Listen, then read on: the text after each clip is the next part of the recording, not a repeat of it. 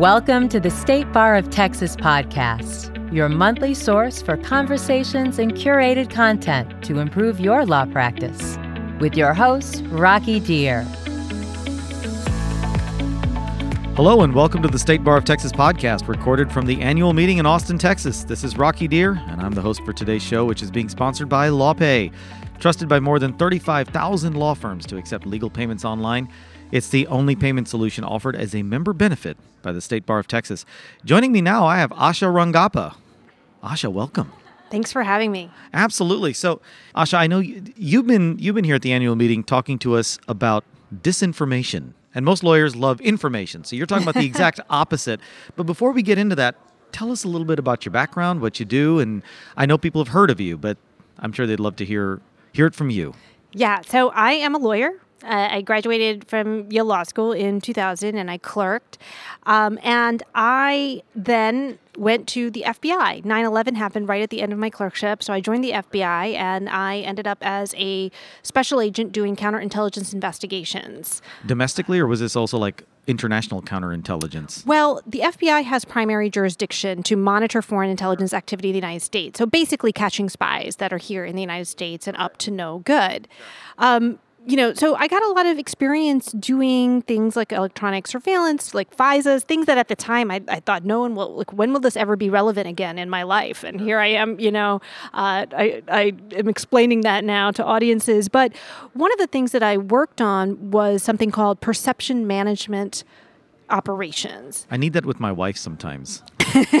right. So, perception management is when a foreign country uh, uses clandestine means to shape U.S. opinion and attitudes towards you know particular policies or or in ways that will help that country. And basically, what we've seen since 2016 is that Russia has engaged in an ongoing perception management operation. And what I was trying to explain is how that happens um, and how we are complicit in that and what we can do about it as people, as American citizens, and as lawyers. So we meaning as as as Americans and as lawyers, is it maybe fair to say that we're not victims in this?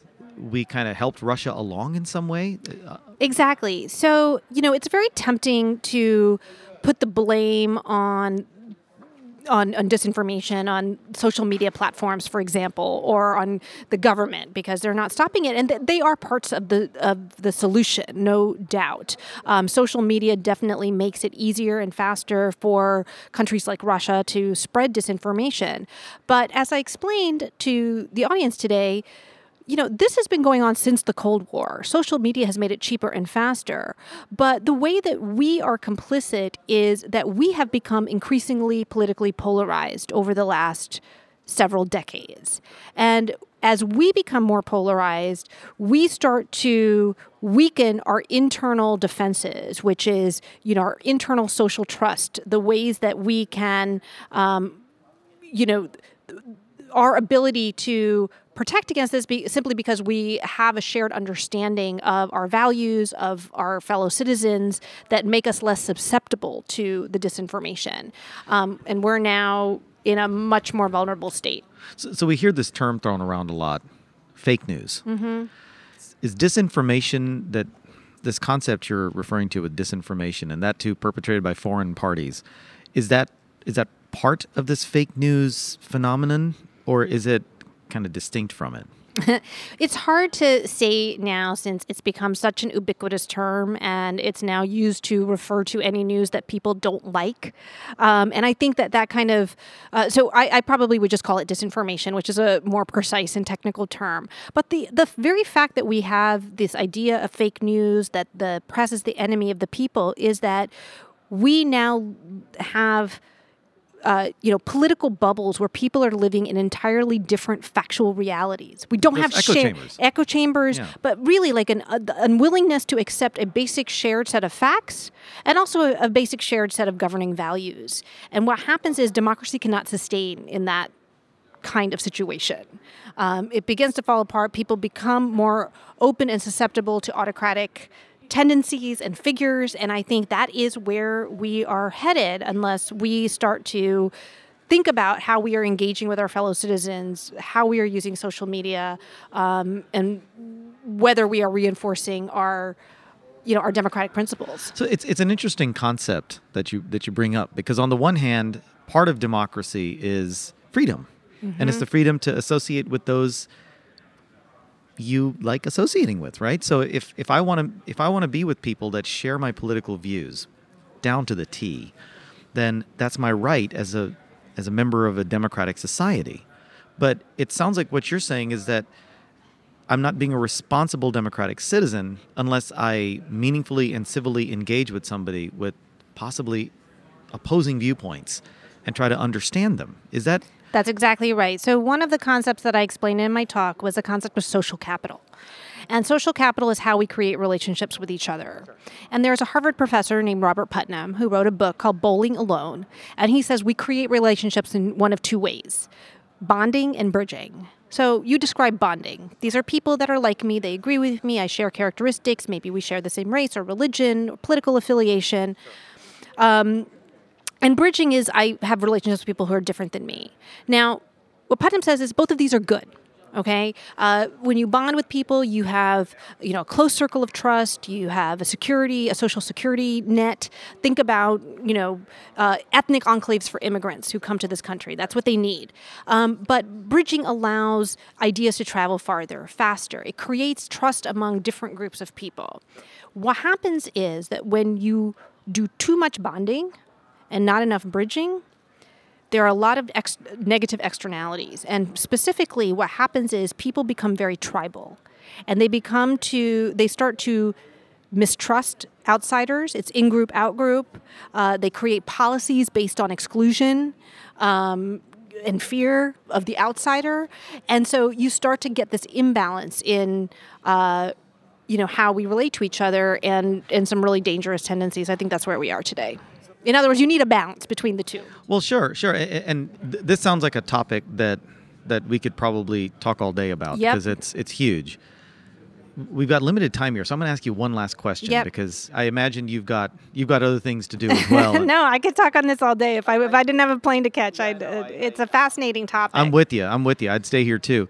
I guess one last question, bringing this back to the world of lawyers. Yes. Since this is the State Bar podcast. Yep as lawyers, do we need to be trying to think about or starting to promulgate rules for social conduct, or how do we how do we play a role in trying to combat tribalism yep. and then I guess the the resulting disinformation yeah. that can happen from that?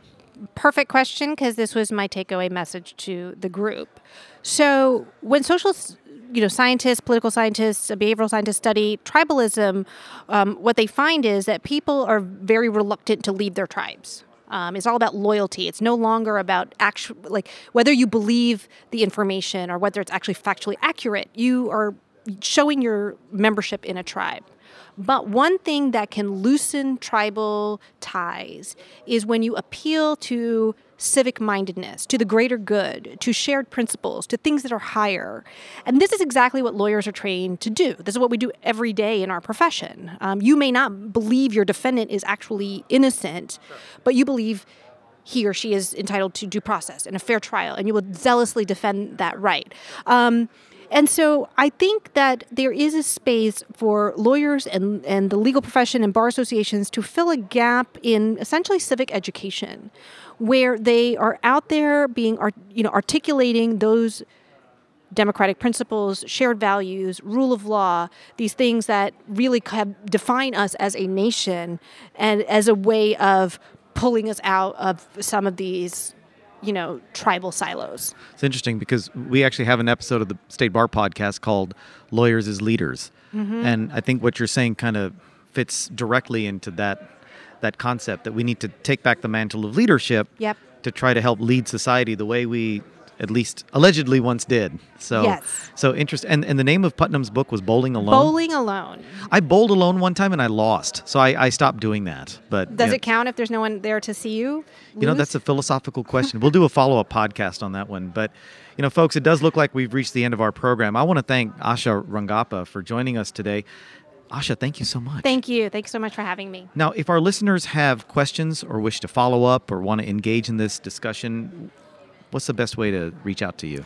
Well, they can follow me on Twitter Okay. at Asha Rangappa under uh, underscore Underscore. Okay. me say that Asha again. underscore Rangappa. at Okay. Asha un, Asha Rangappa underscore. Oh, okay. The underscore's at the end. The underscore's at the end. That's I- There were several Asha Rangappas already taken, if you can believe it or not. So I had to add an underscore. it's Okay. very weird. That- whatever works. Uh, or I, I also have a website, uh.